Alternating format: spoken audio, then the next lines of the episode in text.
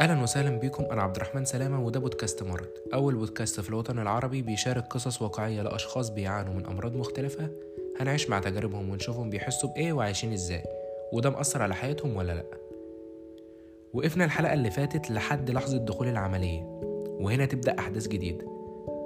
الدكتور يبدأ يكشف بالسونار علشان يحدد المكان اللي هياخد منه العينة. بدأ بعدها بالتعقيم وعلم على المكان اللي هيسحب منه. وهنا يبدأ إحساس ربنا ما يكتبه على حد أبدا. الدكتور بدأ يبنج المكان من بره يعني كده الشخص هيحس بكل حاجة بتحصل جوه بطنه وبره كمان والله. الدكتور فتح بالمشرط ودخل الإبرة اللي منظرها يرعب. أولا كده علشان نكون على نور الإبرة دي عبارة عن آلة حديد كده مفرغة من جوه بتسحب العينة من الكبد ولما بتخرج بتتفضى كده في حافظة العينات. لو أنتوا بتسمعوني من على سبوتيفاي أو أبل بودكاست هسيب لكم شكلها مع ال post على البيدج بتاع مرض بودكاست. تقدروا تشوفوها هناك. لحظة دخولها كان إحساس ما يتوصفش. أكن سكينة بالظبط كده بتدخل واحدة واحدة. أكيد أصلا أنتوا مش متخيلين. بس المشكلة هنا مش في كده وبس. المشكلة إن الدكتور بعد ما دخل الإبرة دي كلها بدأ يشد من الكبد. متخيلين حاجة بتتشد جامد من البطن كده من الكبد. والإحساس ده كان فيه كمية وجع ما كانش فيه رد فعل غير الدموع بس. كانت الدموع بتنزل من الشخص ده وما هوش قادر يصوت من كتر الوجع.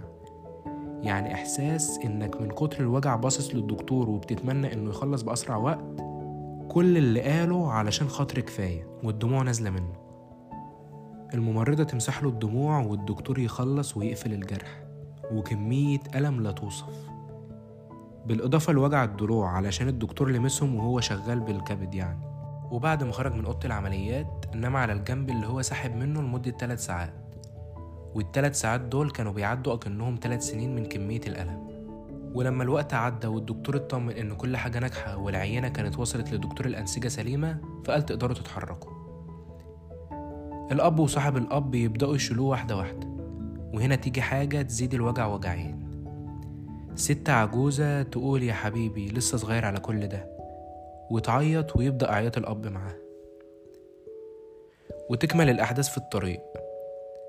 لو أي سرعة عادية الشخص ده بيقول إنه ممكن يوصل لغاية بيته من العيادة اللي هو عامل فيها العملية في تلت ساعة. لكن علشان كل هزة كانت بتطلع من مكان الكبد كان الأب ماشي بأهدى سرعة ممكن تتخيلوها حتى حصل مشكلة بسبب إن العربية اللي وراهم متعطلة فالراجل صاحب العربية اللي وراهم زعق فكل اللي كانوا راكبين في العربية نزلوا يسلموا على الراجل ده لكن الأب كمل علشان يوصل للبيت بأسرع وقت.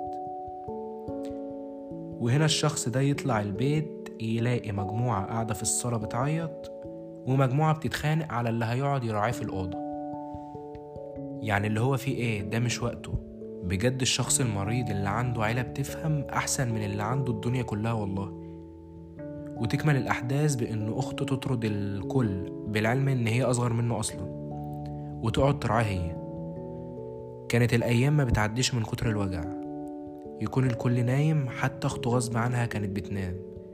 وهو مش قادر من كتر الوجع. ويحاول يقوم يروح الحمام بكمية ألم لكن هو مش عايز يصحي أخته. وتعدي الأيام ويزوروا صحابه كلهم واحد ورا التاني.